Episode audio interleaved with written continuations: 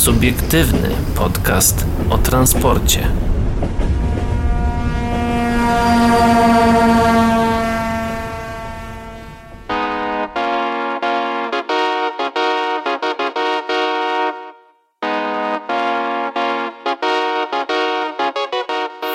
Spoglądam na Pawła, spoglądam na swój komputer i zastanawiam się, kto ma się dzisiaj przywitać. Cześć, z tej strony wasz ulubiony podcast, czyli subiektywny podcast o transporcie. Nie chcę być inaczej. Dobry wieczór, witamy was w dzisiejszym odcinku subiektywnego podcastu o transporcie. No właśnie, Paweł to już co prawda powiedział, ale ja sobie pozwolę jeszcze raz powtórzyć. No i dzień dobry lub dobranoc dla tych, którzy słuchają nas na podcastach. Dzisiaj, dzisiaj będzie dosyć e, rozległa, jeżeli, znaczy rozległa mapa, jeśli chodzi o tematy, bo nie tylko będziemy mówić o różnych e, rzeczach, e, o w różnych dziedzinach transportu. Można Na przykład powiemy tak... o tym, że Thales zaprezentował system do monitorowania zatłoczenia pociągów i stacji. Ja bardzo chętnie zrzucę okiem, jak y, zmiana czasu z zimowego na letni wpłynie na kursowanie pociągów PKP Intercity. Zaglądniemy też na niezależnytransportowy.pl i ym, dowiemy się co nieco o nowych elektrycznych przegubowcach dla krakowskiego MPK. No i na sam koniec Włoszek. Liczymy na konsensus i odbudowę ruchu lotniczego. Włoszek to oczywiście nazwisko, yy, nazwisko prezesa Kraków Airport, a dokładnie chodzi o pana Radosława Włoszka. No właśnie, tutaj również tej rozmowie się przyjrzymy. Mm, ale zaczniemy od... Zaczniemy od obiecanego tematu z tamtego tygodnia, czyli mit Lux Torpedy. No właśnie, hmm. wagon motorowy o nazwie Lux Torpeda był w okresie międzywojnia y, otoczony podobnym mitem jak obecnie Pendolino. Kursowały wyłącznie dla wybranych, których stać było na drogi bilet. W systemie transportowym II Rzeczpospolitej odgrywały marginalną rolę, niewspółmierną do mitu, jaki po nich pozostał. W latach 30. po pozytywnych doświadczeniach z eksploatacją wagonów motorowych na zachodzie Europy, z momentem e, coraz powszechnego zastosowania silnika diesla, także PKP zdecydowały się na testy pojazdu szynowego tego typu. Wybór, wybór padł na austriackiego uznanego producenta Daim, Daimler Pach. Daimler Puch. Daimler Puch. To od niego PKP wypożyczyły wagony o oznaczeniu VT63, którego wygląd Podobny był do najmodniejszych wówczas opływowych aut niemieckiej produkcji. Testy wypadły pozytywnie i wkrótce po wyposażeniu wagon, e, wypożyczeniu wagon, wagon zakupiono, e, aby na jego bazie zaprojektować własną konstrukcję. Zadanie zlecono Chrzanowskiemu Fablokowi, który planował produkować wagon taniej z materiałów krajowej produkcji z, silni z silniejszymi silnikami. E, no właśnie, tak a propos tylko Daimlera, to chciałem zwrócić uwagę na to, że jest to właściciel marki Mercedes. To tak a propos, więc to jest ten, który wymyślił te cukierki Daim. Nie, nie, nie, nie, nie, to jest akurat właściciel marki Mercedes, więc żebyśmy też wiedzieli z kim i z czym mamy do czynienia. No właśnie, plan się udał i takich pojazdów oznaczonych symbolami SAX90 i numerami od 081 do 085 wyprodukowano, no jak sama tutaj e, numeracja mówi, tylko 5. Polskie wagony były nieco bardziej przeszklone i z jeszcze bardziej zaokrąglonymi czołami. Poprawiono wentylację wnętrzy pasażerskich i zamontowano solidniejsze e, zgarniacze. Mm, zbudowano dwa mocniejsze silniki spalinowe produkcji. Mana. Zabudowano. W sensie, A zabudowano, tak, zabudowano oczywiście. No właśnie, y, spalinowe produkcji Mana o mocy 92 y, koni mechanicznych, dzięki czemu pojazd z łatwością rozpędzał się aż do 115 km na godzinę, no i do takiej prędkości mógł się rozpędzać z pasażerami. Austriacki oryginał jeździł tylko do 100 km na godzinę i wyposażony był w jednostki napędowe marki Puch o mocy 59 koni mechanicznych. W 1936 roku Fablok przygotował wraz z PKP jedną z y, wyprodukowanych przez siebie Lux Torped do bicia rekordu przejazdu trasy z Krakowa do bardzo modnego między, w międzywojniu Zakopanego. Idealnie różniła się od pokazowego bicia rekordów, które znamy chociażby z centralnej magistrali kolejowej, gdzie polskie Pendolino pojechało z prędkością 293 km na godzinę i służyła propagandowemu sukcesowi pociągu. Miał on przełożyć się na zyski ze sprzedaży biletów na szybki pociąg. Dzięki specjalnie przygotowanej trasie pomiędzy tatrzańską stolicą a Krakowem udało się przejechać w czasie dwóch godzin godzin i 18 minut, co jest e, zresztą do dziś niepobitym rekordem. I długo a chyba ruchu, nie będzie. A w ruchu rozkładowym Lux Torpedy jeździły wolniej, bo odcinek między miastami przemierzały w zależności od rozkładu w około 2 godziny i 43 minuty. Co nie zmienia faktu, że to nadal szybciej niż teraz. Tak, tylko że teraz no, jest, są cały czas jednak prowadzone modernizacje, Wiem, ale mi się wiem. wydaje, że na, przed modernizacjami 2 godziny 43 minuty były osiągalne.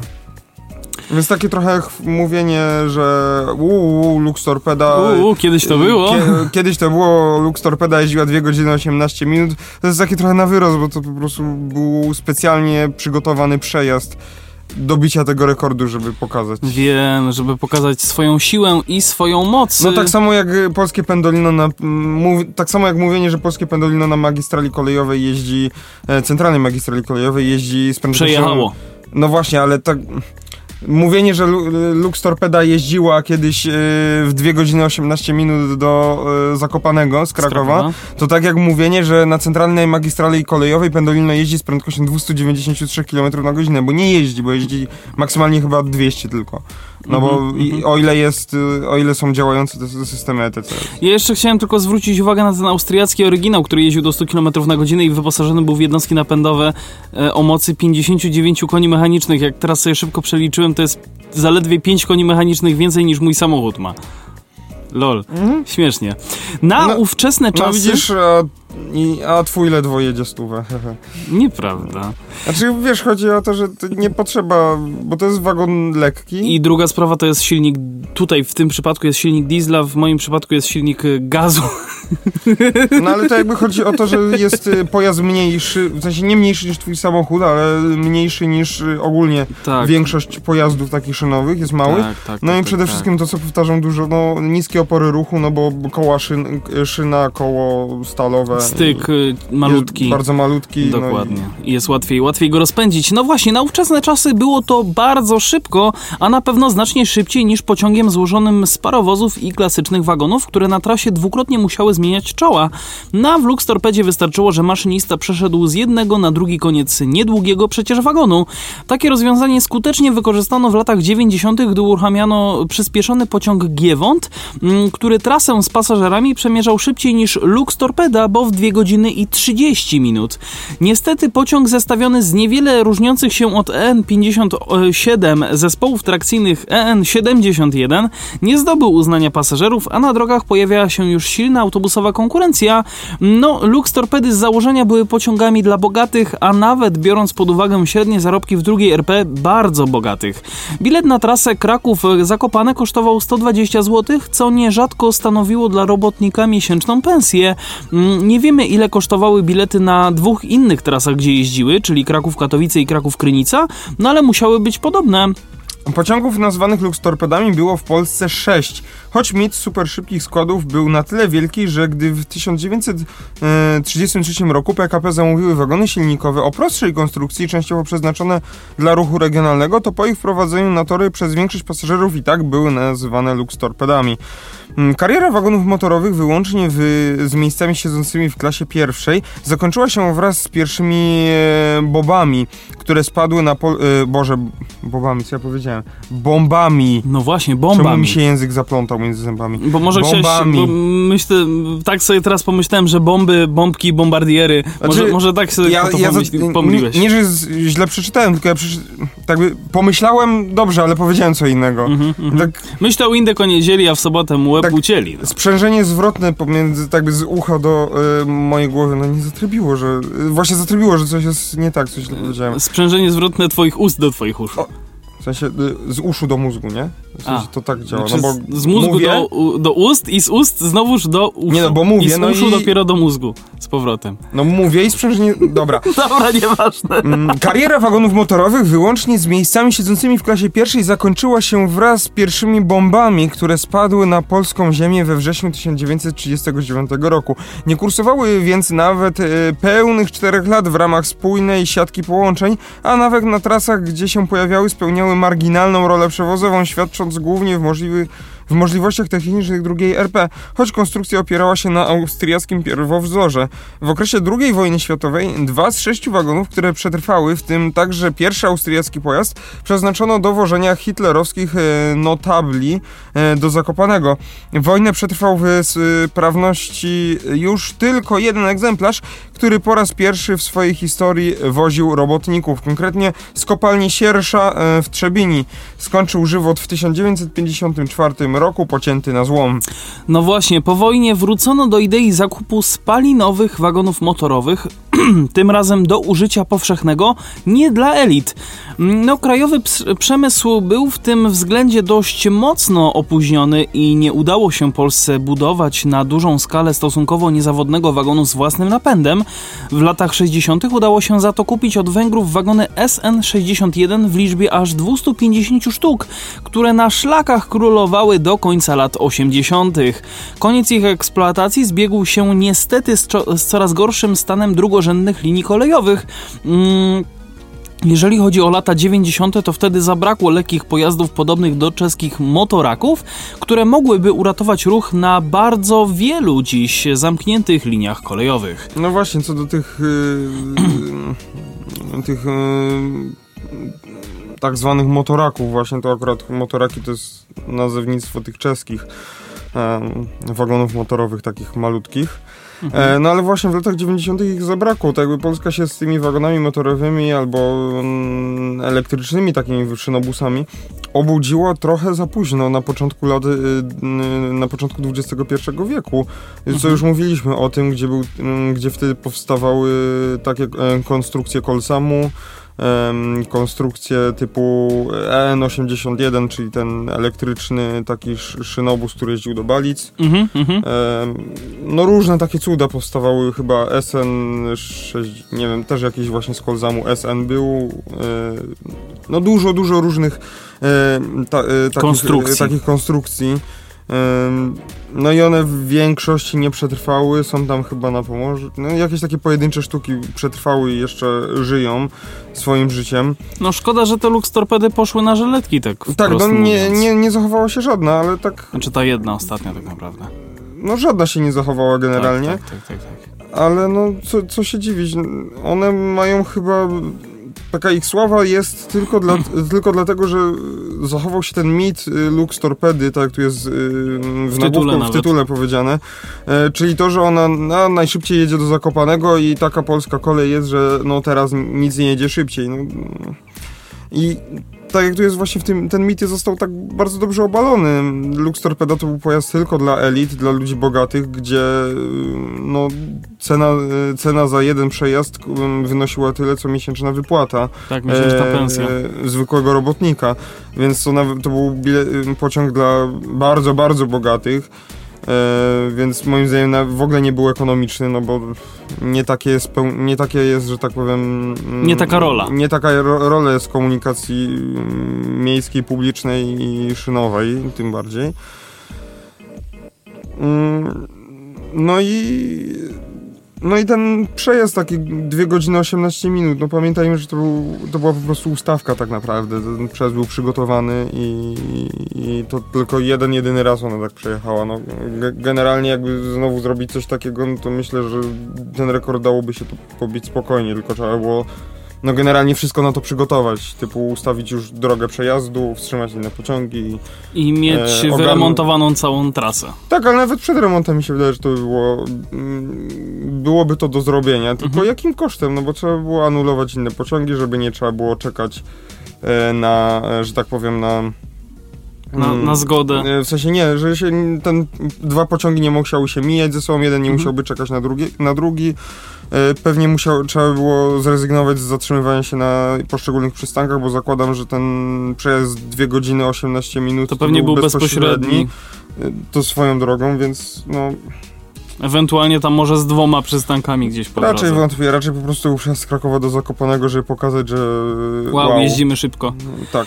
No ale właśnie, a propos tutaj e, tych przejazdów, tych, e, tak jak mówiłeś, też mijanek i tak dalej, to przejdźmy teraz do tematu bezpieczeństwa na kolei, bo jest dobrze, no ale musi być jeszcze lepiej, mówi raport. 22 marca pojawił się taki artykuł. Jednym z najważniejszych czynników wpływających na przyszłość kolei będzie jej bezpieczeństwo. Już dziś trzeba więc dbać o nie w tak różnych aspektach, jak ulepszanie szkolenia maszynistów, wdrażanie systemu ER RTMS, czy przestrzeganie standardów sanitarnych podczas pracy. No, podczas znali... podróży? a przepraszam, podczas podróży rzeczywiście, uznali przedstawiciele Ministerstwa Infrastruktury oraz Urzędu Transportu Kolejowego podczas debaty Zielony Ład na polskiej kolei. No właśnie, debata była, przepraszam, nie, nie E, tak, e, Pewnie też podczas pracy, oczywiście też, ale podczas podróży przede wszystkim. Poszczególnie, poszczególne założenia, mm, e, przy, e, jak e, przyznał, przyznał wiceminister infrastruktury Andrzej Bittel, przyniosą wiele korzyści. Inwestycje w infrastruktu, infrastrukturę i tabor oznaczają wsparcie rozwoju gospodarczego. Elektryfikacja transportu będzie pożyteczna dla środowiska. Digitalizacja poprawi bezpieczeństwo podróży, wyliczył. Wspomniał o programach wpisujących się w cele NZE, Kolej Plus y, programem przystankowym, a także o przekazywaniu samorządom nieruchomości przez PKP SA na cele transportowe za darmo. E, wiele jednak jeszcze przed nami. W każdym podmiocie są rzeczy wymaga wymagające poprawienia. Mm, nie zapomnijmy o pierwszej i ostatniej mili. Kolej nie zbliży się do skali przewozów znanej z lat 80., jeśli nie będzie takiego systemu. Poprzez Fundusz Rozwoju Przewozów Autobusowych wspieramy integrację kolejową kolejowo-autobusową zupełnie. NZT, czyli Nowy Zielony Ład. Pasażer jest racjonalny. Wybiera ten środek transportu, który najlepiej spełni jego potrzeby. Jeśli tylko ma cel do podróżowania, oczywiście. Jeśli zachęcamy do ograniczenia mobilności, trudno oczekiwać tych samych liczb pasażerów jak przed pandemią, podkreślił wiceminister. Mm, jak dodał, wyzwaniem będzie po ustąpieniu pandemii zachęcenie pasażerów, by wrócili do ty dotychczasowych zachowań. Istnieje bowiem obawa, że będzie mniej podróży biznesowych. Firmy, które zainwestowały w systemy łączności, będą mniej skłonne skłonne do wysyłania pracowników w drogę, no, podał przykład. Według e, przytoczonych przez Bittela statystyk e, sektor transportu kolejowego przewozi dziś średnio około 40% liczby pasażerów, na którą pozwalają limity napełnień. W godzinach szczytu z powodu zwiększonego zainteresowania trzeba jednak zwiększać pojemność składów. Jak przypomniał mówca, restrykcyjne przestrzeganie zasad, dezynfekcja dystans maski, DDM, to warunek bezpieczeństwa i możliwości przyszłego poluzowania limitów. Mm, na inne techniczne aspekty bezpieczeństwa zwrócił uwagę wiceprezes Urzędu Transportu Kolejowego Kamil Wilde. Największa nadchodząca zmiana w procesie szkolenia maszynistów to państwowy egzamin na licencję i pierwsze świadectwo, który zacznie obowiązywać 1 stycznia 2023 roku. Jednym z komponentów yy, będzie jazda na symulatorze. Zweryfikujemy w ten sposób reakcję maszynistów w sytuacjach niestandardowych, co zawsze było problemem, uzasadnił yy, tę zmianę Wilde. W toku jest też procedura zmiany ustawy o transporcie kolejowym w sprawie Centrum Egzaminowania i Monitorowania Maszynistów. Mamy już powierzchnię, ogłosiliśmy przetarg na dostawę symulatorów. Powstanie też Krajowy Rejestr Maszynistów z pełnymi informacjami na temat ich pracy. Taki system musi być uzupełnieniem dobrego szkolenia. W każdym systemie najsłabszym ogniwem jest człowiek, przekonywał reprezentant UTK. Poprawie bezpieczeństwa i lepszemu nadzorowi nad pracą maszynistów ma też służyć tworzony wraz z Ministerstwem Infrastruktury Krajowy plan, pla, program wdrażania TSI sterowanie. Plan wdrażania ERTMS przewiduje, przewiduje zabudowę ETCS na części polskiej sieci około 800, 8200 km linii do roku 2050. Według Wilde ma on stopniowo zastąpić przestarzały już system SHP wywodzący się z lat 60. ubiegłego wieku. Mm, reszta sieci ma być zarządzana z, z wykorzystaniem suplementu określanego jako Limited Supervision. Mm, coraz y, mniej wypadków na kolei. W ruchu lądowym kolej jest już dziś najbezpieczniejszym środkiem transportu, podkreślił Wilde. W 2020 roku na sieci miało miejsce 425 wypadków, znacznie mniej niż w poprzednim, nie tylko w liczbach bezwzględnych, ale także w przeliczeniu na jednostkę pracy przewozowej. Niecałe dwa wypadki na milion pociągokilometrów to najlepszy wynik od co najmniej dekady. Co więcej, dwie trzecie zdarzeń miały źródło poza systemem kolejowym, np. wypadki na przejazdach z winy kierowców lub wtargnięcia na tory. Wiceprezes UTK wspomniał również o zmianach prawnych na szczeblu unijnym, mających na celu dopuszczenie do ruchu pojazdów autonomicznych. No właśnie, Agencja Kolejowa Unii Europejskiej zajmuje się już tym tematem podczas prac nad rewizją TSI.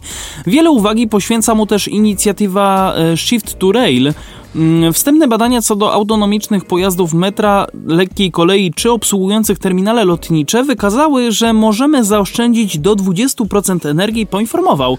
No, powiem szczerze, jeżeli chodzi o te pojazdy autonomiczne, bo mm, tak tutaj akurat y, to przeczytałem, to tak mogę, mogę sobie nad tym chwilkę teraz pomyśleć. Mm, spoko opcja, że będzie można zaoszczędzić nawet 20% energii.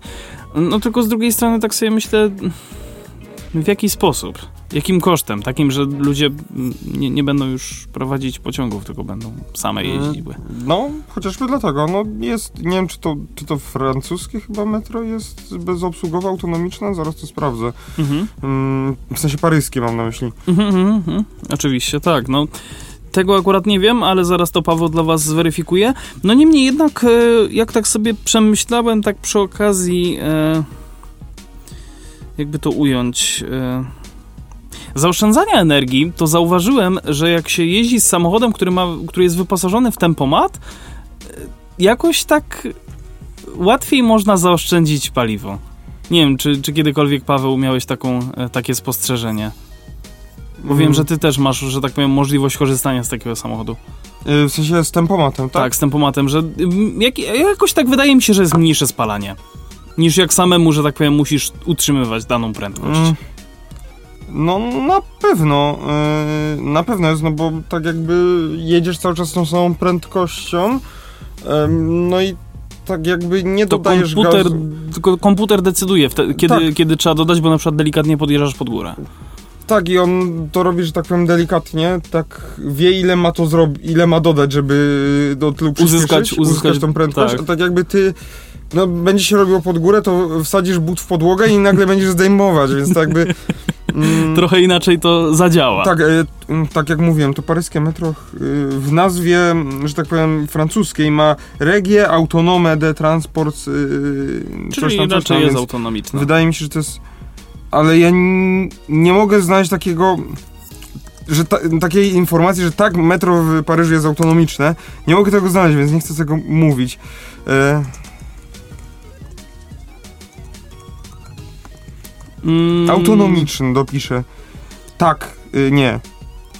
E, Jej sieć została przejęta w 1949 roku przez Autonomiczny Zarząd Transportu Paryskiego, aha, czyli no Regie nie. Autonome des Transport Pars Parisien. Nie, nie ma nie, nie nic jest, na, na, te, na y, ten temat. To nie jest, to ja to cofam. E, Nie e, paryskie. Paryskie nie jest bezobsługowe. Może bezzałogowe to trzeba wpisać. Bo gdzieś są takie i chcę. Y, mo, metro w Kopenhadze, przykład. Pierwszy, który mi się wyświetlił, jak wpisałem bezzałogowe. Metro w Kopenhadze. Y, już tylko zobaczę, jak wyglądają obrazki, bo to też po tym, jak ono wygląda, można stwierdzić. Tak, tak, tak. Y, no, chociażby to, że właśnie w Kopenhadze można sobie siedzieć tam, gdzie siedzi normalnie maszynista czy kierujący. Y, że masz ten widok na, na W Lyonie. E, chyba w Dubaju też jest W przecież Lyonie. jeszcze. No W jeszcze. Lyonie, czyli we Francji, rzeczywiście Tak, dobrze trafiłeś, nie w ale nie, nie Paryż, tylko Lyon, a konkretnie linia D. e, Ale Długość, jedna linia. E, tak, linia D, długość EZ, EZ-u to 36 metrów, e, szerokość 3 metry, ale tutaj nie ma nic, nic, że tak powiem, opisanego więcej. Właśnie, E, Nowy Jork i Vancouver. E, tak, no i na pewno Dubaj jeszcze ma, też mi się tak wydaje, no bo kto nie widział tych przebitek jakichś, gdzie jest timelapse e, z tak by samego przodu metra naziemnego w Dubaju, gdzie są piękne widoczki. Ale do czego z tym zmierzam, e, z tym metrem bezzałogowym, autonomicznym? E, Co to ma wspólnego z bezpieczeństwem? No chodzi o to, że tak jakby można się zastanowić w sumie, Przecież jak mamy metro be, bezzałogowe, no to czemu nie mogą być pociągi i w sumie tramwaje też bezzałogowe, no bo Mhm. to samo. No, um, trzeba zauważyć, nie wiem, czy Adrian tam poszukasz sobie, wpisz sobie metro bezzałogowe, jakąś grafikę na przykład. Metra bezzałogowe na swoich przystankach mają na przykład takie barierki, mm, że mają barierkę oddzielającą peron od torowiska E, i, mają te otwierane drzwiczki. I wagon zatrzymuje się konkretnie właśnie w tych miejscach, gdzie są jakby te bramki. Tak, y, wiesz po co to jest? No właśnie, żeby było bezpieczniej. Y, Konkretnie to jest po to, żeby ktoś nie wpadł pod metro, bo y, to metro nie ma żadnych czujników ani nic, po prostu kogoś przejedzie i nic sobie z tego nie zrobi. Aha, okej. O to chodzi, po to są te barierki, żeby mm, jakoś w miarę odgrodzić ten... Czyli trochę inaczej niż w przypadku na przykład samochodów Tesli, które są na, nasz- nafaszerowane, że tak powiem, czujnikami. Tak, dlatego właśnie metra bezzałogowe mają, y, są bardzo proste do zrobienia w dzisiejszych czasach, no bo I metro... mają dosyć długą historię, jakby na to nie spojrzeć. Tak, już, da, już od jakichś od jakiegoś czasu one już po prostu jeżdżą, bo metro i bez, metra bezzałogowe mm, i w ogóle generalnie idea metra jest, y, y, polega na tym, że mm, metro nie ma żadnej, żadnych punktów kolizyjnych z innymi środkami transportu, jedynie ewentualnie z ludźmi na peronie, jak ktoś wpadnie, pod, spadnie z peronu mhm. tam na torowisko. A tak to jeżeli metro mam podziemne, no to teoretycznie nic się nie powinno tam znaleźć w tunelu, tak samo nawet jak jest naziemne i jest nad ziemią, no też się tam nic nie powinno znaleźć. I tak, tak jak metro... tak jak S-Bany w, w, Chociażby w, w, Berlinie. Albo w Wiedniu, tylko że właśnie S-Bany też łączą się z inną, z, linią, z liniami kolejowymi pewnie, mhm, mhm. która, więc tak by jest jakiś punkt kolizyjny. To nie jest wydzielona cała infrastruktura. Tak jest. Więc na przykład nie możemy zrobić tramwajów bezzałogowych, no bo tramwaj wjeżdża na skrzyżowanie, gdzie są piesi, gdzie są samochody. Inne pojazdy tak, pamię tak. Pamiętajmy, że tak komputer z komputerem się dogada, komputer e, z człowiekiem, z człowiekiem, już nie do końca. No już nie do końca, bo tak jakby no, komputer nie może przewidzieć, co zrobi człowiek. A nie wiem, czy wiesz, że w Londynie Docklands Light Railway też jest e, koleją automatyczną. To jest przypadek z pogranicza dużych i małych, w cudzysłowie oczywiście, kolei automatycznych. Dwa wagony dwuczłonowe w pociągu, maksimum ze względu na długość peronów. E, prace nad wydłużeniem peronów do obsługi trzech wagonów są w toku. Wow. Nie ma tutaj żadnej informacji na ten temat, jest po prostu coś takiego. I mm, jeżeli chodzi o. Mm, Ogólnie, o właśnie, krajem, w którym bardzo wcześnie za, zaczęto badania nad technologią MAK były Stany Zjednoczone. MAK, czyli e, właśnie ta mała kolej e, automatyczna. Ważnym wydarzeniem w rozwoju kolejek automatycznych była wystawa Transpo 72 w Waszyngtonie. Prezentowane tam kilka rodzajów kolejek automatycznych uzyskało duży rozgłos. Prawdopodobnie pierwszą praktyczną realizacją e, była kolejka AirTrans, oddana w 1974 roku na nowo otwartym lotnisku Dallas, Dallas Fort Worth. Mm, w ruchu miejskim wdrożenie jednej z technologii tam prezentowanych firmy Westinghouse y, nastąpiło w 1986 roku w Miami. Otwarto wówczas ogumioną kolejkę śródmiejską Metromover. No, taka, taka... Wracając jeszcze do tematu bezpieczeństwa, no to tu było powiedziane, że plan wdrożenia ETCS na polskiej sieci to, to jest do 2050 około 8200 km linii. No moim zdaniem do 2050 to troszkę mało, tak mi się wydaje, powinniśmy z tym, że tak powiem, szybciej iść, żeby no, wycofać już ten y, system SHP, no aczkolwiek 8200 no jest sporo, ale powinno być moim zdaniem więcej, tak mi się wydaje. I powinno być szybciej. Żeby już, y, żeby już na zawsze y, na zawsze tak jakby pożegnać się z systemem SHP, jakkolwiek można to nazwać SHP. No SHP to jest system, który tak jakby wy, wymaga w odpowiednim momencie wciśnięcia przycisku. To nie jest żaden system, on nic nie odpowiada. Mhm. Nie, nie, no tak jakby, jakby można go nacisnąć tam, nacisnąć i pójść dalej sobie parzyć herbatkę po drugiej stronie w ogóle kabiny i nie interesować się tym, co się dzieje. Tak jakby on no moim zdaniem mało co... Mało ma swoje wady.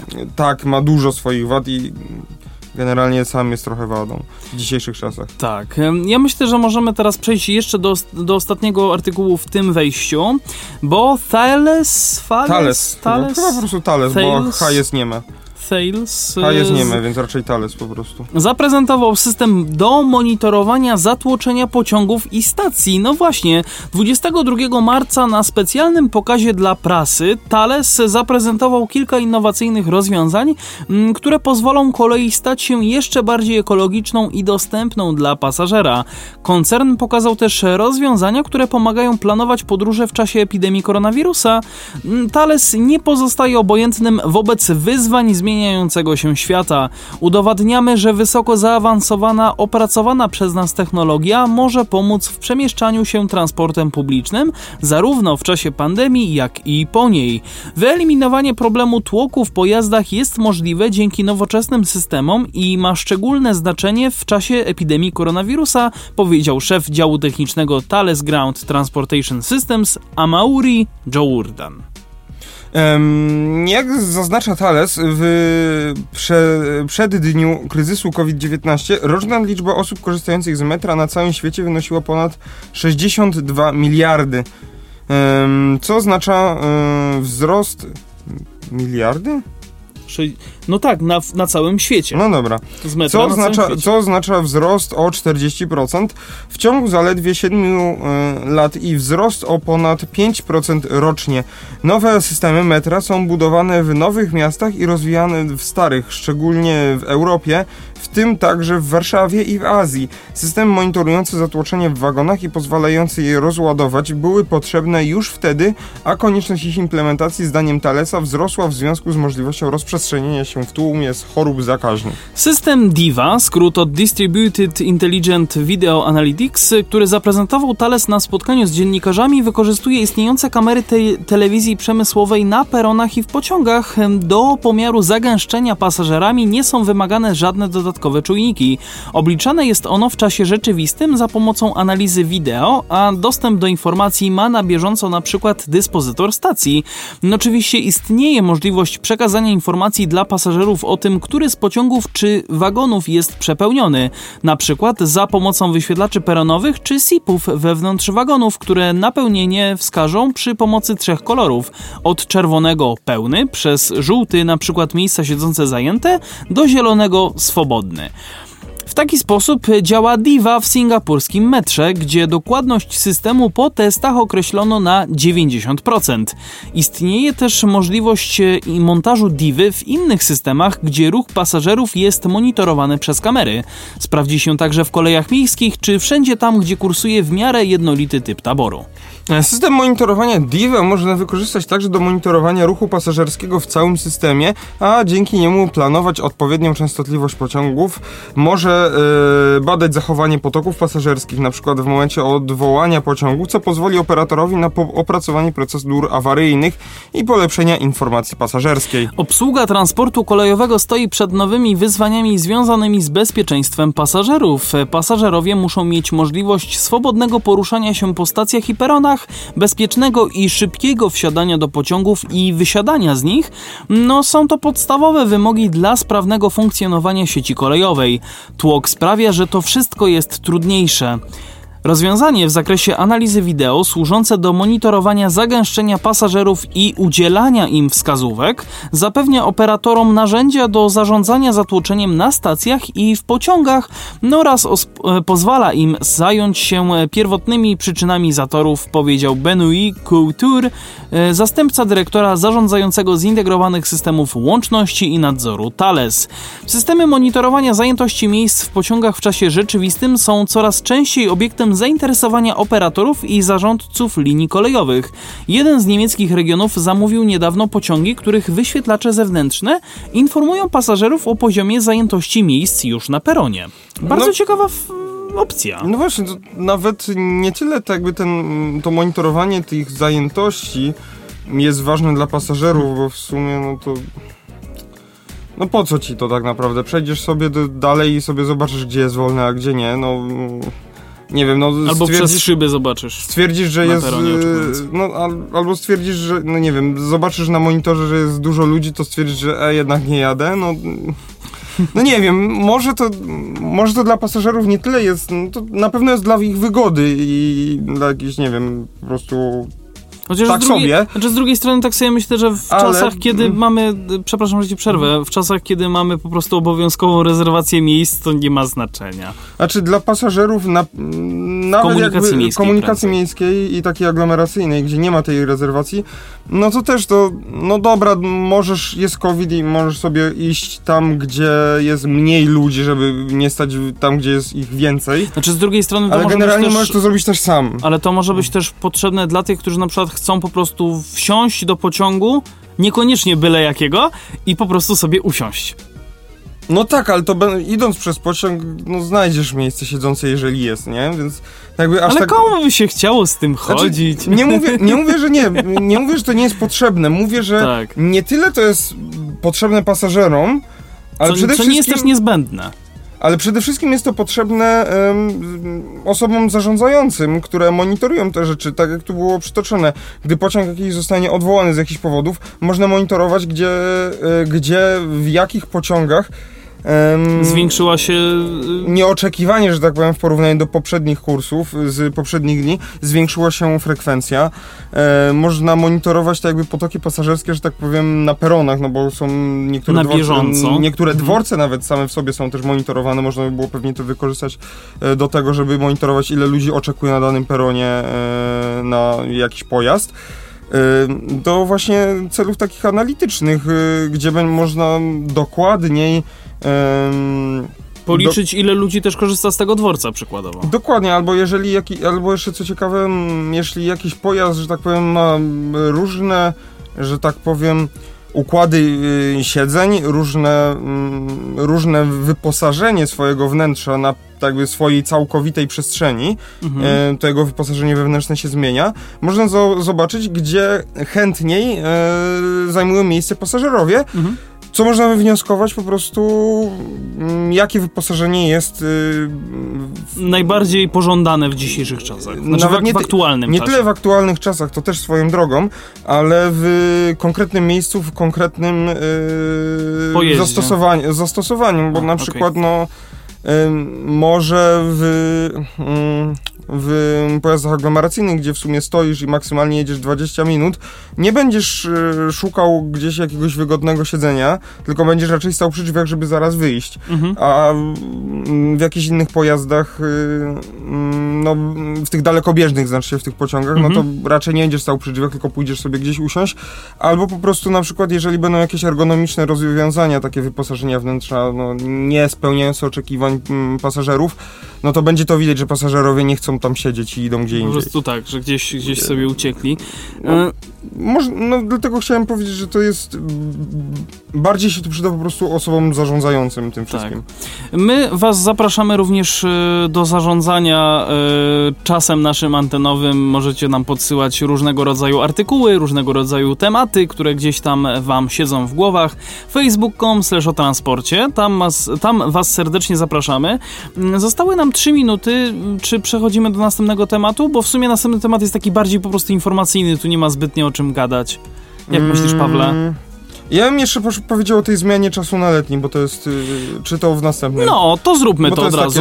Bo w nocy z soboty na 27 marca na niedzielę 28 marca przedstawimy wskazówki, z, przedstawimy wskazówki zegarów z godziny drugiej na trzecią i wejdziemy w tak zwany czas letni. W tym czasie trw, w trasie będzie 12 pociągów nocnych PKP Intercity. Co to oznacza dla pasażerów? Że wszystkie pociągi będą spóźnione o godzinę. Dokładnie. E, Nie, e, tak na poważnie. Tak zmiana, naprawdę. zmia, zmiana czasu z zimowego na letni wiąże się z wdrożeniem specjalnego rozkładu jazdy. 12 składów PKP Intercity, które będą kursować w noc przejściową, dojedzie do stacji docelowych około godziny później niż w dni Podoba mi się to około. Dobra. Czy, Przykładem? czy, czyli jednak wcześniej nie był to żart, po prostu będą spóźnione o godzinę. Przykładem jest skład y, Intercity Karkonosze ze stacji Jelenia Góra Białystok, y, który w noc przejściową e, przyjedzie na stację Zduńska Wola o godzinie 1.59 e, czasu zimowego, a po dwóch minutach postoju wyjedzie z niej o godzinie 3.01 czasu letniego. Uhuhu, to jest teleportacja. Teleportacja, no właśnie. Czasoprzestrzeń. Warto wspomnieć, że informacje na temat dokładnych godzin kursowania pociągów w tej nocy, czyli z 27 na 28 marca, można uzyskać m.in. za pośrednictwem strony intercity.pl oraz u konduktorów w pociągach kursujących w noc przejściową. W Polsce zmiany czasu są przeprowadzane na podstawie rozporządzenia Rady Ministrów w sprawie wprowadzenia odwołania czasu letniego. No to tak przy okazji. W latach 2017-2021 to tak. E, Taki żart jeszcze co do tego, przy, tego mm, przyjazdu o 1.59 i odnie, odjazdu 3.01. No, skład musi być ciąg, prowadzony jakąś bardzo, bardzo ciężką i mocną lokomotywą, no bo im większa moc, tym też większa masa tej lokomotywy, a im większa masa, tym większa grawitacja, a im jesteśmy bliżej środka e, grawitacji, e, tak? Środ... Środka ma, Masy mas- Ziemi. n- Środka no, mas- ciężkości Ziemi. Co? Co? Co ty, co ty grzejesz? Im jesteśmy bliżej e, środka masy Ty, to co? obiektu, który wywołuje na nas, gra- chyba tak, grawitację, No, no to wtedy tak jakby czas szybciej płynie, nie? No bo był kiedyś eksperyment, że tam ten... E, atomowe, te, boże nie atomowe, co ja mówię, y, te zegary, y, jak one się nazywają, te takie dokładne? Atomowe. Tak, no to jeden był na ziemi, Albo a drugi irydowe. był, y, był y, w samolocie latał. Mhm. No to tak jakby był, była rozbieżność w czasie pomiędzy nimi. Y, kwar, kwa, kwantowe, kwarcowe? jakoś Kwarcowe. Tak, tak, nie- dobra, a my kwarcowo was Dobra, e, zapraszamy teraz na przerwę Przypominam, że ja tylko y, lubię pociągi, a nie fizykę.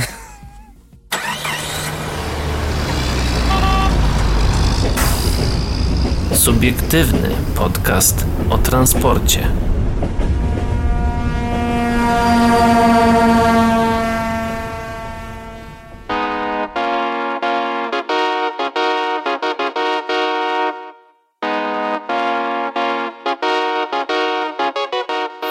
No i wracamy do was z powrotem. Ja się tutaj śmieję, bo Paweł przed samym wejściem powiedział, że trochę mu tam śmierdzi. No, widzisz, Pawle, tak to jest, jak tutaj nasza wentyla- wentylacja nie zawsze chce działać. No, wiesz, jak jest w naszym studio, prawda? No to oznacza, że tylko jest... Tylko trzeba Jed- drzwi otworzyć. Nie, no że źródło Smrodu. y, smrodu jest tylko jedno. Albo i dwa. CTK z trzema ofertami na projekt Nie tunelu KDP nie- w Łodzi. Nie można zrzucić na winnet z zewnątrz. Bardzo że dobre to z klimatyzacji. bo nie ma klimatyzacji. No właśnie, bardzo dobre ceny na oferty projektu tunelu KDP w Łodzi. E, Oczywiście spółka Centralny Port Komunikacyjny otworzyła je w przetargu na zaprojektowanie tunelu kolei dużych prędkości na terenie Łodzi. O zamówienie ubiegają się trzy podmioty.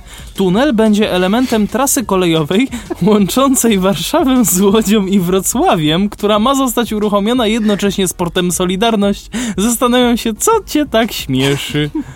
Przecież tutaj w tym artykule nic nie śmierci. W artykule nie, ale w studiu tak. Przepraszam, ja się muszę Paweł, dośmiać. Ja się muszę znowu? dośmiać. Czy ty nie! znowu? Ja nic w ogóle, o co ci chodzi? Przedmiotem zamówienia jest opracowanie dokumentacji przedprojektowej i dokumentacji projektowej dla budowy tunelu dalekobieżnego w Łodzi w ciągu linii kolejowej numer 85 na zachód od stacji Łódź Fabryczna. Ja tutaj patrzę na Pawła i widzę... Nie, widzę po prostu jak, jaki, ty ma, jaki ty jesteś czerwony cały. Spaliłeś buraka po prostu. Mm, Na zachód od stacji Łódź Fabryczna wraz z włączeniem w linię kolejową numer 14 przewidziano też zadania opcjonalne, m.in. niezbędną aktualizację i złożenie przygotowanych w ramach... y, no właśnie, tu nie ma nic w ramach czego. Y, Sporządzenie projektu budowlanego oraz uzyskanie decyzji zezwa- zezwalających na budowę PODG Redkinia, y, sporządzenie materiałów niezbędnych do ogłoszenia przetargu, czy nawet nadzór autorski. Mm, Trzy oferty. Dzisiaj 24 marca minął termin składania ofert. Wpłynęły trzy oferty. Firma Multiconsult y, Polska proponuje 44 miliony złotych brutto. Konsorcjum firm Biuro Projektów Metro Projekt i Sud Architekt Polska proponuje 73 miliony brutto, a Konsorcjum firm Egis Poland, Egis Structures i and Environment oraz SWS Engineering, tutaj 70, nieco poniżej 76 milionów złotych brutto, no ale budżet na ten cel wynosi aż 148 milionów złotych brutto, z czego na zadanie podstawowe przeznaczono 135, y, właściwie 136 milionów złotych brutto. o wyborze zdecydują cena w 50% oraz doświadczenie personelu kolejne drugie 50%.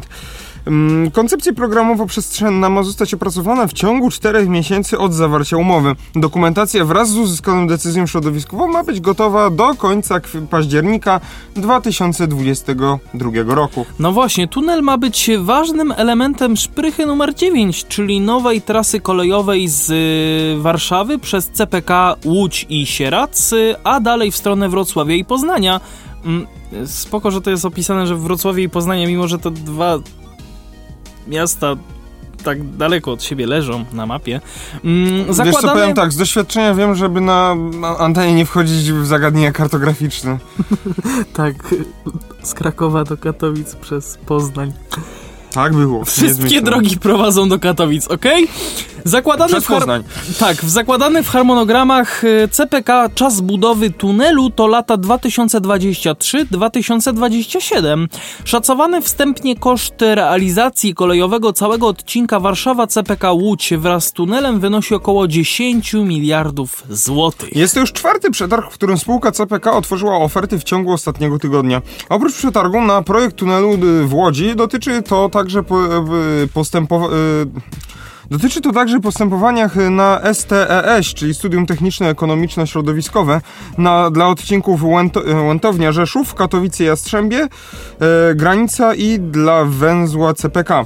No właśnie, przetarg na tunel dalekobieżny w Łodzi został ogłoszony 31 grudnia ubiegłego roku.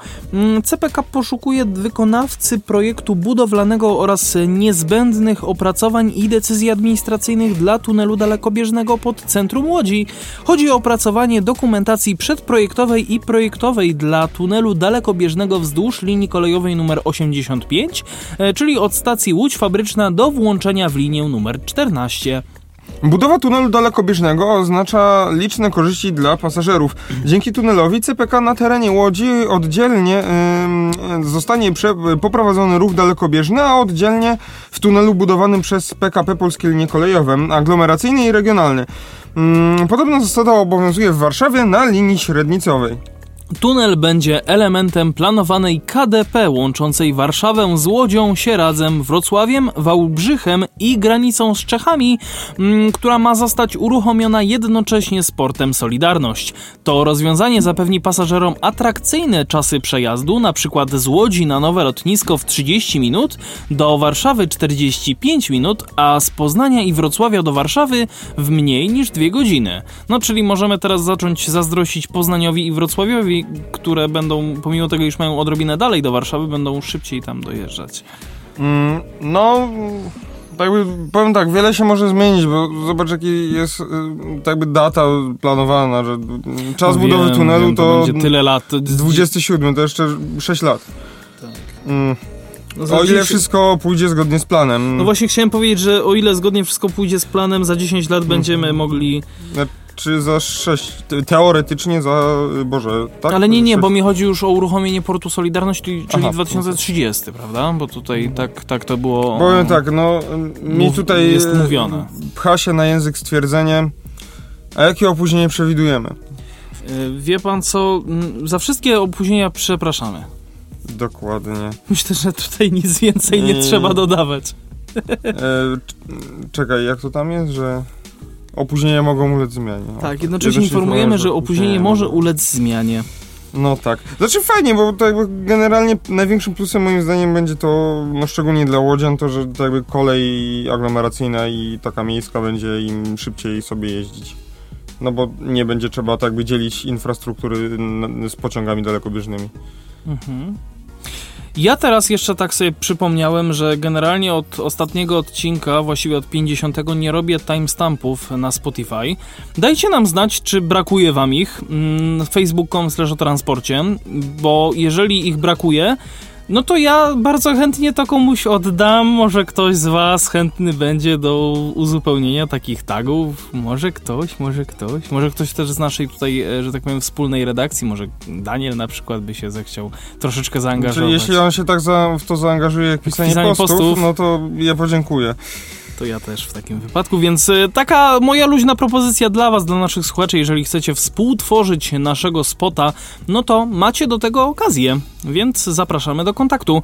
A my teraz przechodzimy, przenosimy się do Warszawy, bo nie, nie, nie, nie, nie, no właśnie, Paweł mi tutaj e, pokazuje, że jednak nie, no niestety Pawle nie odbiorę od ciebie wiadomości, bo nie mam e, dostępu do internetu w tym momencie. Aha, no to po prostu przejdziemy do y, nowych elektrycznych przegubowców w krakowskim MPK. Dobrze, czyli najpierw, najpierw jednak przejdziemy tutaj. No właśnie, bo od czwartku 18 marca 2021 roku pasażerowie krakowskiej komunikacji mm, mogą podróżować nowymi elektrycznymi przegubowcami Solarisa. To w ramach kontraktu na zakup 50 takich autobusów. No oczywiście cały czas trwają dostawy i odbiory kolejnych pojazdów. To tak warto tylko dodać. E, Ja tylko jeszcze dodam od siebie, że jest to mm, artykuł od naszego mm, partnera biznesowego, by można było rzec, czyli niezależny transportowy, niezależnytransportowy.pl. Swoją drogą, tak jeszcze tylko sobie pozwolę szybko, mm, póki Paweł jest chwilowo zajęty, podpowiedzieć, że 18 dzień miesiąca i 18 i czwartek, jakby wydaje mi się, że są całkiem nieźle. E, mm, dobrze, nie mamy czasu. Dobrze, Pawle, dobrze, już rozumiem. Wystarczyło to powiedzieć. E, ja tutaj sobie już odpaliłem Messengera, ale jakby daj mi chwilę, ja sobie to zaraz odczytam. E, chciałem powiedzieć właśnie, że 18 dzień miesiąca dla MPK ostatnio chyba jest całkiem ważnym dniem, bo 18 czerwca, również w czwartek, zostały włączone, e, oczywiście 2020 roku, zostały włączone do ruchu dwa pierwsze lajkoniki. Teraz... E, 18 nowych elektrycznych Solarisów z 50. Mm, mm, mm. Hmm czwartek na, na terenie zajezdni autobusowej Wola Duchocka odbyła się oficjalna prezentacja oraz przekazanie 18 nowych elektrycznych Solarisów. Tego dnia na linię 179 łączącą osiedle Kurdwanu z dworcem głównym Zachód wyjechało 10 z nich. Zastąpiły one Mercedesy Citaro, których najstarsze egzemplarze liczą sobie już 13, yy, 13 lat.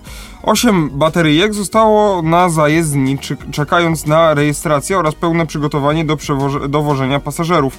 Kolejne dwa autobusy są już w drodze z Bolechowa, a dostawcy, zako dostawy zakończyć mają się za kilka tygodni. Mm, za kilka tygodni krakowianie będą więc podróżować prawie 80 elektrykami. No właśnie Danielu, to jest informacja dla ciebie, że tutaj jest powtórzenie, więc y, weź to sobie tam popraw. Jeżeli potrzebujesz edytora, y, znaczy jak to się mówi? Y, Copywritera. Nie, nie, nie, to jest bardzo ładne sformułowanie na to korektora. Korektora, to ja bardzo chętnie się tego podejmę. Tak, podejmiesz się tak jak on pisanie postów. A, no miałem tego nie mówić. Ponadto przewoźnik poinformował, że na początku tego roku złożony został wniosek do programu Zielony Transport Publiczny o dofinansowanie zakupu kolejnych 40 elektrycznych przegubowców. Jeżeli dofinansowanie zostanie przyznane, bezemisyjne pojazdy będą stanowić około 20% floty. Ja myślę, że tutaj można by było dopisać, że mm, Awaryjne pojazdy będą stanowić około 20% floty. Nie, no, nie żart, są takie Żartuję, żartuję, spokojnie, to była satyra, spokojnie. To była tylko moja prywatna tutaj mm, czarny humor. Mój prywatny czarny humor. Przekazanie z pompą, no właśnie, bo na terenie zajezdni pojawił się nawet prezydent miasta Krakowa, również dyrektor zarządu transportu publicznego pan Łukasz Franek, zarząd Miejskiego Przedsiębiorstwa Komunikacyjnego, a także przedstawiciele fabryki Solarisa. Nie zabrakło wzajemnych prezentów oraz podziękowań za miłą współpracę oraz wspólne działanie na rzecz poprawy krakowskiej komunikacji. E, po części oficjalnej odbyła się kilkunastominutowa przejażdżka po ulicach Krakowa. Mnie się bardzo podoba prywatnie to zdjęcie hmm. naszego prezydenta, pana Jacka Miechrowskiego, za sterami właśnie jednego z tych Solarisów. Fenomenalnie to wygląda. Także Danielu, bardzo ładne zdjęcie. Jamniki zostały wyposażone, no właśnie, bo czas przyjrzeć się z bliska nowym nabytkom. Zostały wyposażone w drzwi odskokowo-przesuwne firmy Ventura. Umieszczone zostały w standardowym polskim układzie 2222. Zakupione Solarisy to faceliftowa wersja charakteryzująca się nowymi reflektorami, zmienioną krzywizną maski oraz zaokrąglonymi krawędziami. E, takie działania sprawiły, że autobusy brudzą się znacznie mniej od poprzedników. E, tu jest błąd. W sensie one są odskokowo przesuwne, ale nie wszystkie, bo pierwsze nie są odskokowo przesuwne. Ale to spokojnie. To... No. Dobra, ale to... Myślę, no. że wszyscy o tym wiedzą. No, y, nie wiem, czy Ja zwróciłeś... nie wiedziałem, dopiero no, na zdjęciu zobaczyłem. Już chciałem Znaczy, no nie wiem, nie wiem, jakbyś chciał, żebyś pierw, żeby pierwsze drzwi były odskokowo przesuwne. Nie wiem, jakbyś chciał to... Znaczy, ja... znaczy w sumie z drugiej strony, tak jak były Vero w sumie, takie, wiesz, te wystające do tyłu, no, pierwsze mogą być, tylko tak by te od kierowcy, no, tak no trochę by się otwierały przed na znaczy... lusterko. Na lusterku by się zatrzymały. Znaczy nie, ja, ja, nie chcę, żeby one tak były, tylko ja bym życzył sobie, żeby artykuł był dobrze napisany. nie wiem, czy zwróciłeś uwagę, jak wyglądają w ogóle te faceliftowe wersje. Nie wiem. Nie Zobacz, się. przyjrzyj się na, e, przyjrzyj się re reflektorom z przodu, przed nim. A gdzie jest stara wersja? Mm, stara wersja posiada trzy reflektory. No, Trzy te, takie te okrągłe. mają dwa. Tak, te mają dwa. I pamiętam, że wielokrotnie podejmowałem ten temat z różnymi moimi tutaj znajomymi, którzy, którzy gdzieś tutaj e, interesują się komunikacją miejską i mówili w, wszyscy zgodnie, że bardziej się podoba ten stary układ, gdzie są trzy No reflektory, właśnie się ale te dwie, dwa mniejsze podobają. jak teraz, znaczy nie, Te bo właśnie chciałbym powiedzieć, że właśnie teraz jak już przyszły te rzeczywiście krakowskie, które są pomalowane w nasze tutaj barwy, nie ma różnicy. Dla mnie nawet jakoś tak ładniej, rzeczywiście. Moim zdaniem też te, dwu, e, te dwa reflektory są ładniejsze, ale ja i tak jestem wielkim fanem e, tych y, mm, świateł, to jest Mercedes Connecto, tak? Ten, na tym zdjęciu 179 z napisem osiedle kurwanów. Mhm, mhm, mhm. E, Tak, to jest Konekto. Tak, no i nie wiem, ja lubię te światła mercedesowskie. Takie Znaczy ja w ogóle są. lubię Mercedesy. No to ja też lubię. Jak to było? E... Mercedesy wiedzą nas, bo tam czeka lepszy czas. No właśnie, ale jednak wróćmy do Solarisa, który też nas wiezie w lepszy czas. W stosunku do już posiadanych Solarisów, zmian w kabinie kierowcy jest kilka. Zaczynając od nowego pulpitu, zamontowana bowiem została Actia 2, mm, a kończąc na szarym, burym i ponurym oprzyciu fotela kierowcy. Sam pulpit nie wygląda źle, lecz w połączeniu z kierownicą e, wieje plastikiem i tandetnością. No cóż, no mi się Raczej wydaje, tandetą, właśnie- jeżeli właśnie- już. Yy, no, ale tak nie wiem. No, znaczy ja tego nie dotykałem. Może w dotyku i tak w jakimś odczuciu jest ten, jest yy, inaczej. Nie, nie premium. Jest inaczej, ale tak jakby jak patrzę po zdjęciach, no ta tak jakby no ma, ta, ta kierownica ma jakiś kształt, nie jest taka jak po prostu płaska i nie wygląda jak takie zwykła hula hop po prostu, tylko Mhm. tak, tak jakby wi- ten, ta obręcz jest trochę tak jakby wyżej niż sam... Znaczy to jest no ona nie jest płaska, jest tak, taka, o, to jest ma generalnie... kształt różny. To jest generalnie domena Solarisa, że oni mają takie kierownice. No, i- no i ona wygląda fajnie, moim zdaniem. Nie wiem czemu. Może, że faktycznie ona w dotyku, czy tam jakoś w, użytek, w użytkowaniu wieje plastikiem i taką tandetnością, ale moim zdaniem ona wygląda całkiem spoko. I nie wygląda tandetnie, wygląda wręcz porządnie, bym powiedział. Przejdźmy jednak do wnętrza, bo 140 pasażerów naraz w przestrzeni pasażerskiej także znalazły się nowości w porównaniu do elektryków z roku 2017. To już 5 lat, tak? 4 lata, przepraszam, 4 lata temu. W tak zwanej rzeźni zamontowane zostały miękkie oparcia, a także zlikwidowano słupek z osprzętem znajdujący się w sekcji B, dzięki czemu znalazły się tam dwa dodatkowe miejsca. O! No właśnie, łącznie z autobusem, poza pandemiczną rzeczywistością może podróżować 142 pasażerów, z czego 40, 44 może usiąść. Miejsc dostępnych bezpośrednio z podłogi jest aż 16.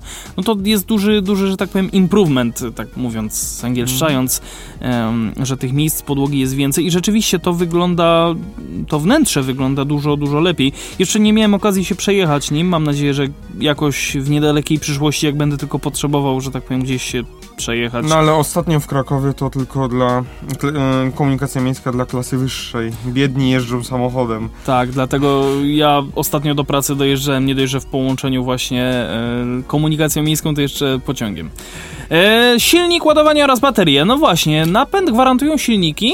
E, w piastach kół o mocy 2 razy 125 kW.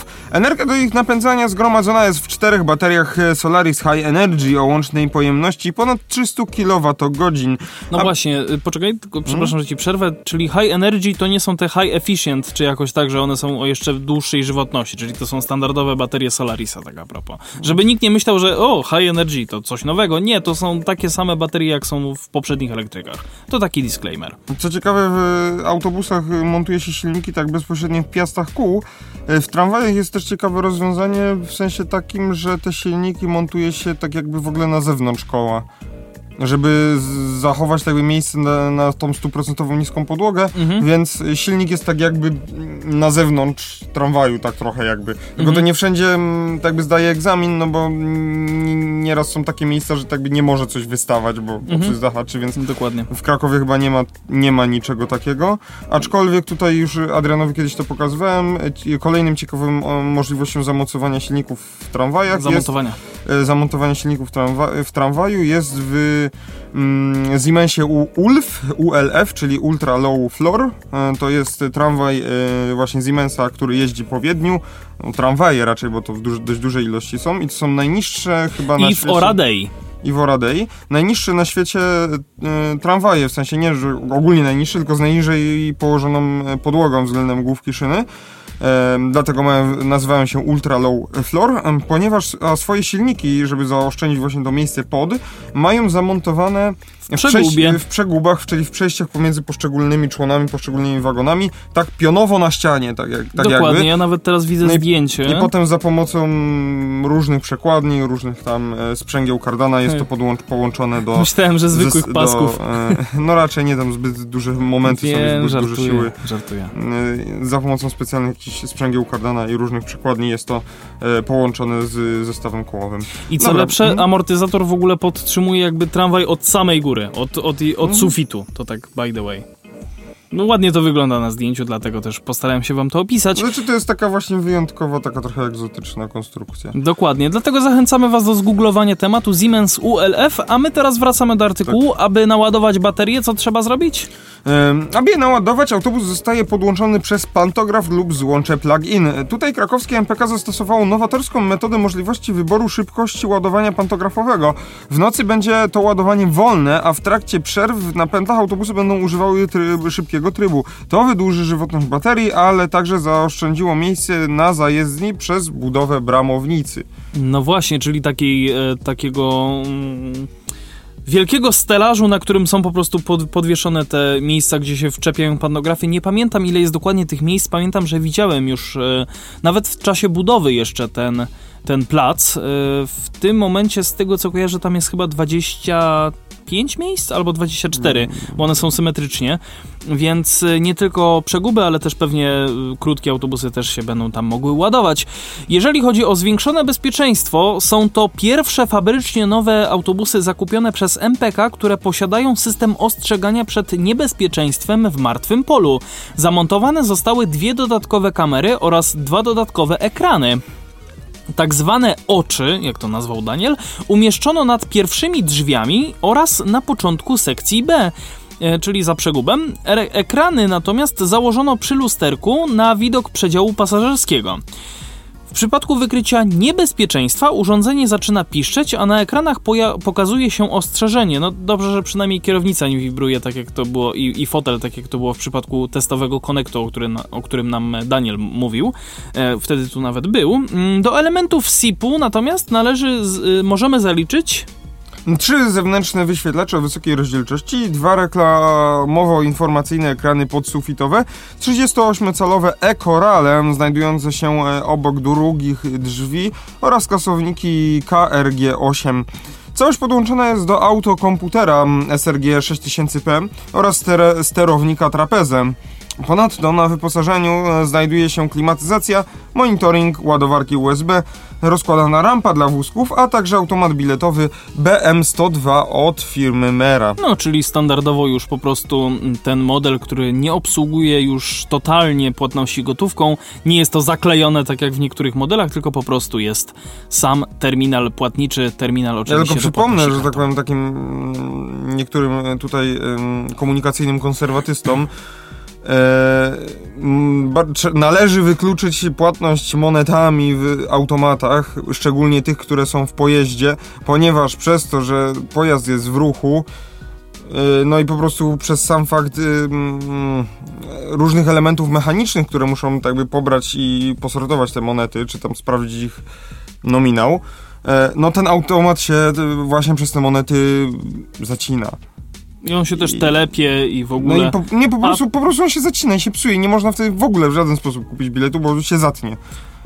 Chociaż w tych nowszych, gdzie była możliwość i płatności gotówką i kartą, akurat wtedy gotówka była jakby blokowana automatycznie z systemu. To tak Tak, ale teoretycznie e, jak jest możliwość kupienia, ale nie działa, no to nie, możesz, nie musisz kupować biletu, bo możesz powiedzieć, a nie działa, nie? No to nie jest tak, że nie musisz, musisz. Tylko nie możesz wtedy kupić biletu w pojeździe i musisz go kupić na przykład poprzez aplikację mobilną. Tak, ale możesz się tam tłumaczyć, że nie miałeś czy coś, no a teraz jest, nie ma i koniec i bardzo dobrze. Ja jestem takim liberałem tutaj, jeśli chodzi o to.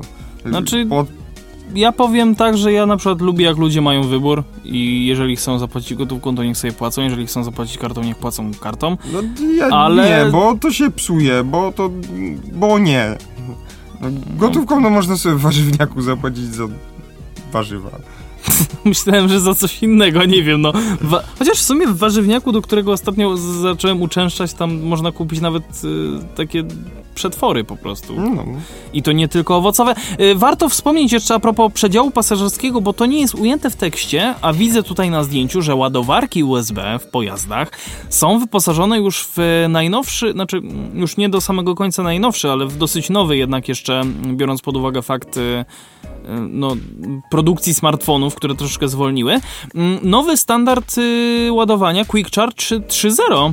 Myślałem, myślałem, że powiesz po prostu USB 3.0 i będziesz mógł szybciej tak jakby e, wspierać pracę komputera pokładowego. W sensie wspierać, uży, pra użycza, wspierać uży, pracę hakera, tak. e, tak, użyczając y, mocy obliczeniowej twojego telefonu na rzecz autobusu. Dobra. Nie, nie, takich rzeczy to my nie robimy. Niemniej jednak e, bardzo fajna e, tutaj myślę rzecz, która no, no, nie została ujęta, jednak dla mnie, dla użytkownika co prawda jednego telefonu, który posiada taką funkcję, to jakbym potrzebował się naprawdę szybko podładować, no to myślę, że tutaj w tym autobusie nie byłoby z tym najmniejszego problemu. Dobrze, mm, przeszliśmy teraz przez te nasze krakowskie tutaj e, podwórko, przez to nasze krakowskie podwórko. E, co my teraz chcemy powiedzieć, Pawle?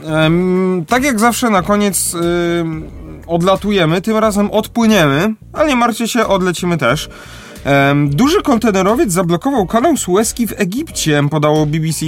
Statek utknął w poprzek drogi wodnej, blokując możliwość przepłynięcia. Istnieje ryzyko nawet wielodniowego zatoru w tym miejscu. No właśnie, czyli jeżeli wasze paczki z AliExpress nie Dokładnie. doszły, no to już wiecie dlaczego. Do zdarzenia doszło we wtorek w nocy. Według BBC w wyniku utraty kontroli nad statkiem wielki kontenerowiec Ever Given osiadł na dnie kanału, ustawiając się w poprzek, całkowicie blokując przy tym drogę wodną.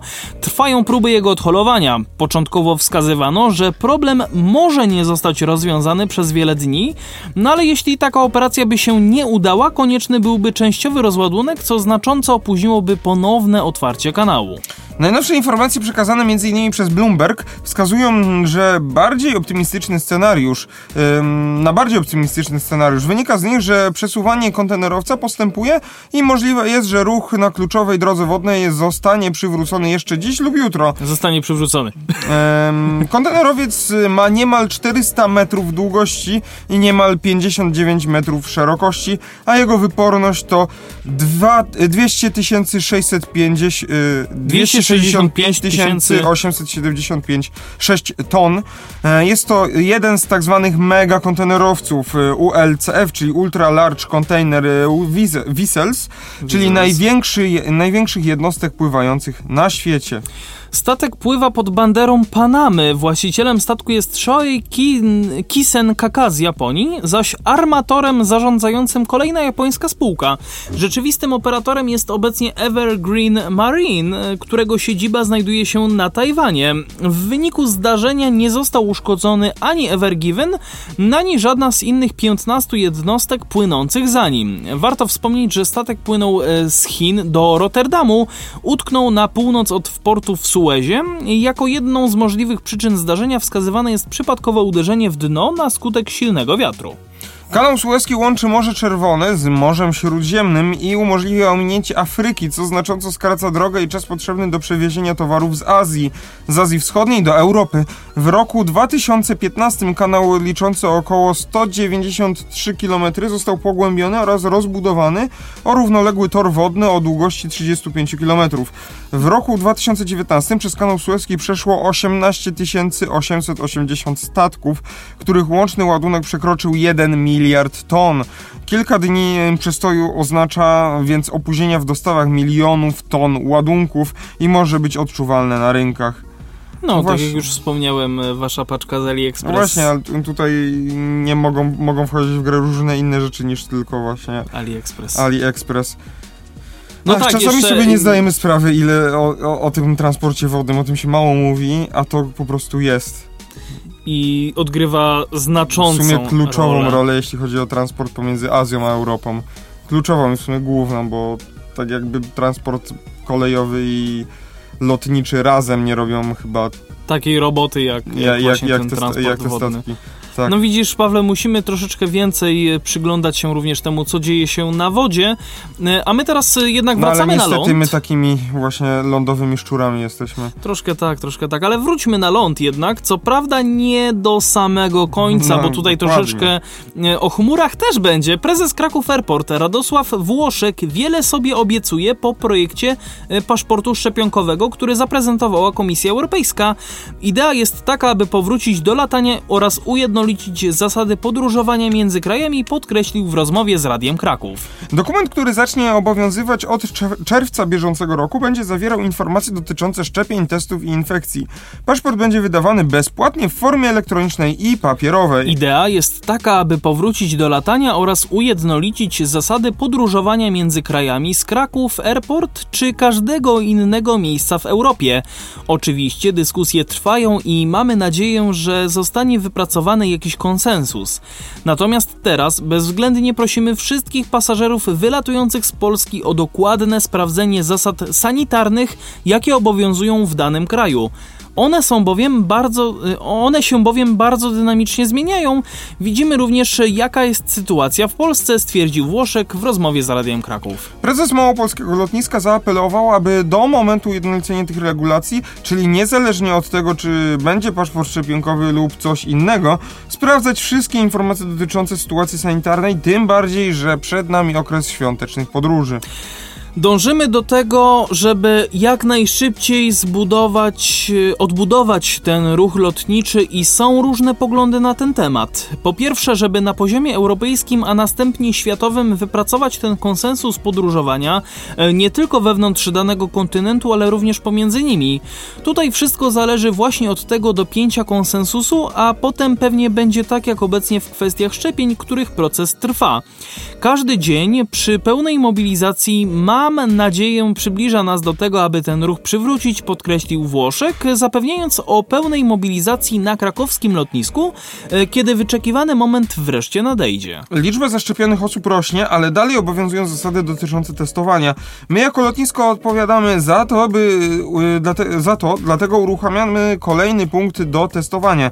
Otwiera mm, się nowy sezon letni i nawet w tych warunkach pandemii musimy być dobrze przygotowani do tego wzmożonego ruchu lotniczego i mamy nadzieję, że on powróci. Dbając o pasażerów i pracowników lotniska, chcemy właśnie zapewnić takie testowanie, obwieścił prezes Kraków Airport. Tylko od nas zależy, jakie to będzie lato. Jeśli damy radę pokonać pandemię, to szybko odbudujemy krakowski i małopolski rynek turystyczny. Robimy wszystko, czego oczekują od nas pasażerowie w tych jakże trudnych warunkach, no aby wreszcie zaświeciło słońce również nad Małopolską. To nie jest łatwe zadanie i każdego z nas y, pewnie dotyka, no ale musimy zrobić wszystko, aby odbudować turystykę właśnie w Małopolsce. My z Krakowa chcemy dawać każdego dnia ten impuls, że damy radę, podsumował Włoszek właśnie w rozmowie z Radiem Kraków. Czy w końcu jest jakaś nadzieja, że tak powiem, żeby ten ruch lotniczy jednak przywrócić? Ruch, jednak właśnie transport lotniczy jest na taką skalę wykonywany, że generalnie rezerwacja miejsc, y, która i tak jest tak czy siak, no bo nie możesz tak Po wejść. prostu sobie wsiąść do samolotu. E, no nie, nie wystarcza To nie jest tak raczej. jak z pociągiem, że No, wsiąść do no, pociągu właśnie- byle jakiego, nie dbać o bagaż, nie dbać o bilet, chociaż o bilet pasowałoby Znaczy właśnie zadbać. szkoda też, że był jeszcze przed pandemią, no, znaczy on, ten bilet dalej jest, bilet weekendowy w PKP Intercity, Mhm. Gdzie wtedy dokładnie wobec tego powiedzenia, m, tak mówi to powiedzenie, wsiąść do pociągu byle jakiego Tam- mogłeś tam ta zrobić. piosenka. Tam ta piosenka właśnie. Mogłeś wsiąść faktycznie do pociągu byle jakiego i pojechać e, gdziekolwiek Gdzie chcesz tylko przez ci cały zamarzy, weekend. tak. No a teraz nawet na tym bilecie nie można tego zrobić, bo trzeba wcześniej kupić sobie miejscówkę. No ale miejscówka ile kosztuje? Złotówkę. Tak, ale może się okazać, że jej nie ma, więc tak jakby musisz zaplanować sobie. No niestety. Nie, musisz, niestety, nie możesz tak. sobie wsiąść w pociąg byle jaki.